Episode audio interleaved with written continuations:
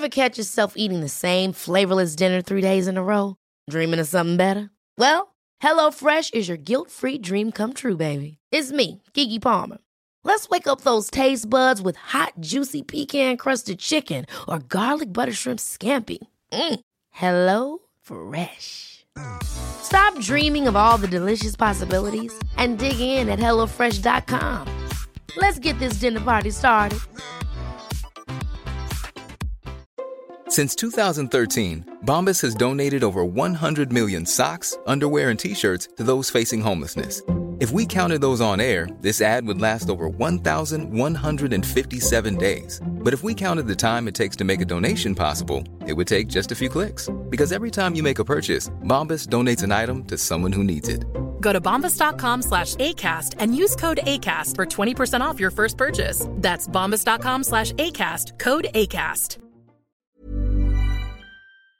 One programming note for listeners, this week the podcast will be playing some of our favorite rerun episodes. We'll be back with new episodes on Tuesday, November 16th.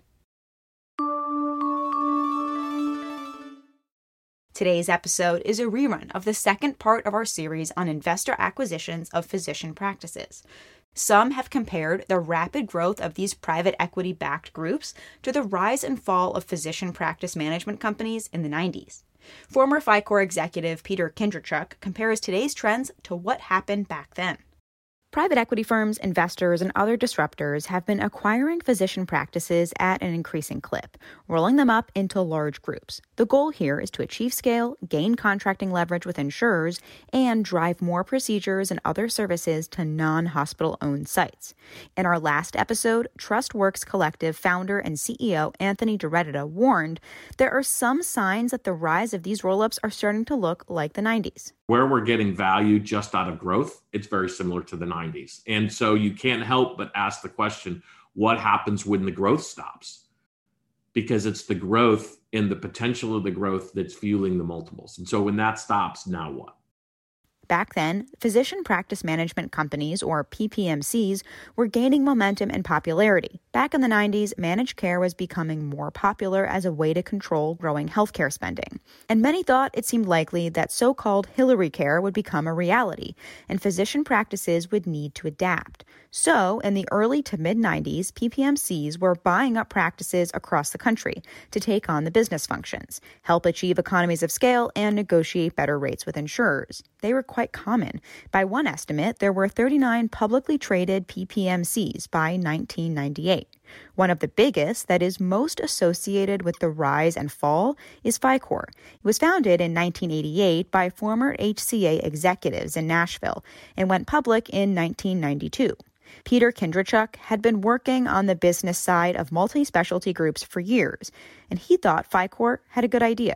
In my experience to that point in my career, medical groups always were in a difficult time in terms of just kind of holding it all together. And the advent of a third party with financing capacity, capital capacity, management expertise that was perhaps more consistent than the randomness that you might experience from one medical group to another. All of those were factors that made for a compelling model. So he joined in 1994 as an operating vice president, where he was in charge of managing multiple medical groups. At the time, there were several factors pushing physician practices to seek this kind of help. One of the motivators for physicians to align with FICOR or other PPMs was the concern that the Hillary care model, where there was going to be assumption of professional risk for the cost of care by those providers, that was coming down the pike. It seemed to have some momentum. Ultimately, it didn't happen. But at the time, I think motivated by the concern of how are we going to manage in this very different world, caused a lot of medical groups to seriously consider a relationship with a FICOR or other PPM. I think some of the other reasons were the perception that they could have better management expertise, or more particularly as insurance companies were amassing scope and size, that they needed to likewise. And then, of course, the basic management capability and expertise was a strong motivator for many. As Peter explains it, FICOR's pitch to practices was, the typical PhyCor model had a what was called an 85-15 split. So you take the pool of income available to the physicians each month, and that would be split 85% to the physicians and 15% to PhyCor. The presumption was, and I think there is some truth to it, but the presumption was that you were going to improve the economics such that the 15 wouldn't have been a problem. The strategy was to acquire multi-specialty groups and later on to put together new groups from small, single, or few physician primary care practices in the same area. Peter says even though PhyCor had somewhere around 55 medical groups and more than 3,800 physicians, one of the problems was that they were too spread out to gain enough leverage with insurers, who were also quickly consolidating at the same time. Peter was involved with groups across Colorado at the time. How relevant is a group in Pueblo relative to their relationship with the insurance companies compared to a group in Boulder or in Denver or in Greeley?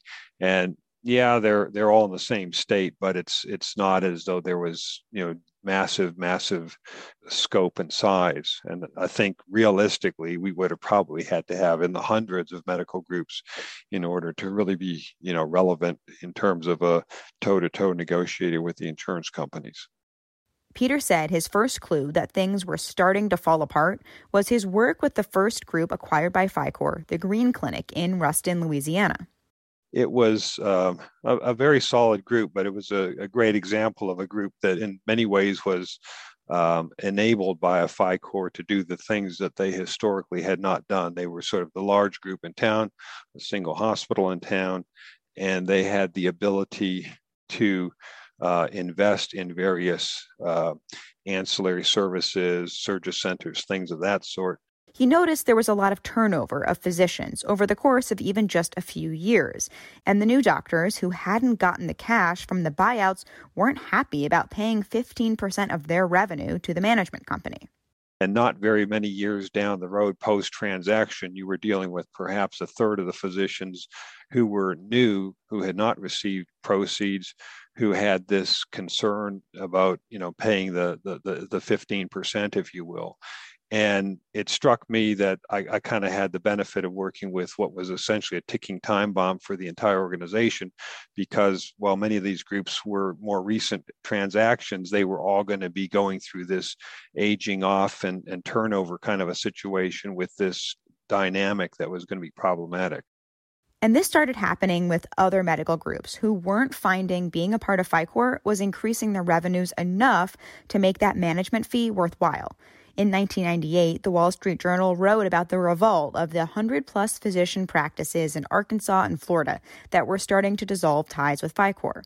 Some doctors ended up going to court to get out of non-compete agreements. Important external factors were also happening at the time. Hillary Care never ended up happening, and insurance reimbursements across the decade decreased. Meanwhile, malpractice costs increased.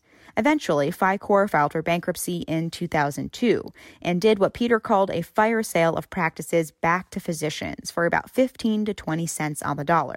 So now you had this sort of sad situation. It was sad from my perspective because I had spent my entire career in the physician practice management world, and perhaps the best model had sort of dissipated and gone away, not only PhyCor, but others. And so I think that left the hospitals an opportunity to do what made a lot of sense for them, which was in particular to acquire primary care capacity, sometimes specialties as well, but more heavily focused on primary care capacity. So that primary care capacity became obviously a big initiative for hospitals in the early 2000s through present day. Peter said PhyCor made a few big mistakes. One of the mistakes was the price earnings multiple got so ridiculous that it drove a need to do deals. Yeah, I remember one year we were like one of the 10 or 15 best stocks in the country, and you get all this, great publicity, but there's the very practical issue of, how do you deal with that? How do you realistically manage that? It's not a kind of a business like a Tesla or something like that where you can just, expand the scope ad infinitum. There is a limit, particularly if your philosophy is we want to stay focused on the multi-specialty group. Given his experience, I asked Peter about whether he thought the current roll-ups were going to result in a similar fate as the physician practice management companies. This is a difficult business. It's never been an easy business. It's a business of nickels and dimes. It's not a business where you can easily amass, as I mentioned earlier, volume and capacity. And you kind of have to struggle with, okay, well, what's really behind this? Is it anything more than just saying we've got a nice 3 or 5 year track record of acquiring a bunch of businesses that are common, they're similar, but they may not be integrated in any way. And now we're just going to flip that. Peter says, although PhyCor and physician practice management companies may not have been the right model for physician practices, he laments that there still isn't a good one out there yet. We still haven't found the right perfect relationship for physician structures, whether that's hospital employment, single specialty, multi-specialties, freestanding, part of a PPM relationship. We're still struggling in terms of other areas of the healthcare world, hospitals and ambulatory facilities and diagnostic facilities and such. There's sort of a greater consensus, in my opinion, in terms of the best way to run the model, the delivery of care and the economics of care and those. But we haven't really got there yet with physicians. And it's unfortunate. I hope we do get there. That was Peter Kindrachuk, former PhyCor executive. Coming up in the third part of our series about how private equity acquisitions of physician practices are impacting the healthcare market, we'll look at the emergency medicine and hospital-based space, where private equity rolled up physicians starting in the early to mid-2000s.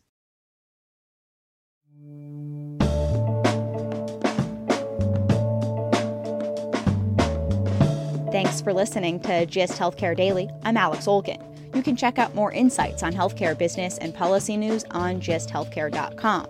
Gist Healthcare Daily is an independent production of Gist Healthcare.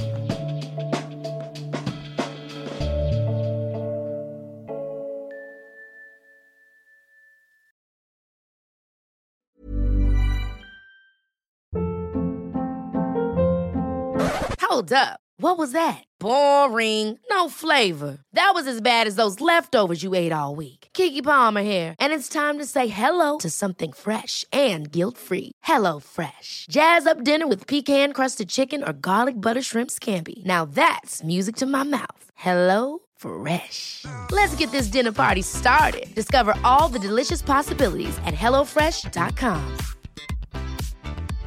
Imagine the softest sheets you've ever felt. Now imagine them getting even softer over time. That's what you'll feel with Bowl and Branch's organic cotton sheets. In a recent customer survey, 96% replied that Bowl and Branch sheets get softer with every wash. Start getting your best night's sleep in these sheets that get softer and softer for years to come. Try their sheets with a 30-night guarantee. Plus, get 15% off your first order at bowlandbranch.com. Code BUTTERY. Exclusions apply. See site for details. Hey, it's Paige DeSorbo from Giggly Squad. High quality fashion without the price tag. Say hello to Quince. I'm snagging high-end essentials like cozy cashmere sweaters, sleek leather jackets, fine jewelry, and so much more. With Quince being 50 to 80% less than similar brands. And they partner with factories that prioritize safe, ethical, and responsible manufacturing. I love that. Luxury quality within reach. Go to quince.com/style to get free shipping and 365-day returns on your next order. Quince.com/style.